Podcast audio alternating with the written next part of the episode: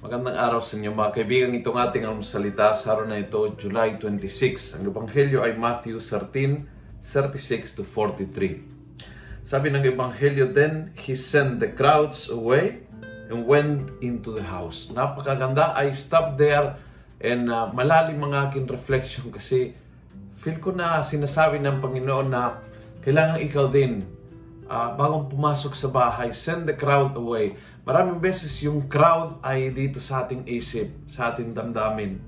Uh, ang gulo-gulo, maraming iniisip. It's a crowd of thoughts. Minsan, uh, iniisip ang mga problema, mga bagay-bagay, uh, ang trabaho, uh, ang problema ng iba at marami pang iba at minsan bit-bit yan papasok sa bahay. Kaya minsan nasa loob ng bahay pero yung utag ay hindi kalmado, hindi mapayapa, hindi nakapag-relax, hindi nakapag-enjoy ng presence ng at company ng mga kasama sa bahay. Minsan, pumasok tayo sa bahay, nabitbit ang mundo, bitbit ang trabaho, bitbit ang uh, gulo ng isip, bitbit ang problema ng iba, bitbit ang sama ng loob, at maraming crowd na binibitbit natin kaya mabigat ang pakiramdam papasok sa tahanan. Kayahin natin si Jesus bagong pumasok sa bahay, send the crowd away, leave the crowd away, at pumasok ka, relax, mapayapa, at enjoy ang buhay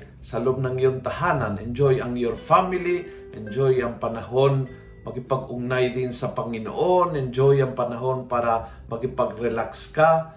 Pag pumasok sa bahay, leave the crowd outside.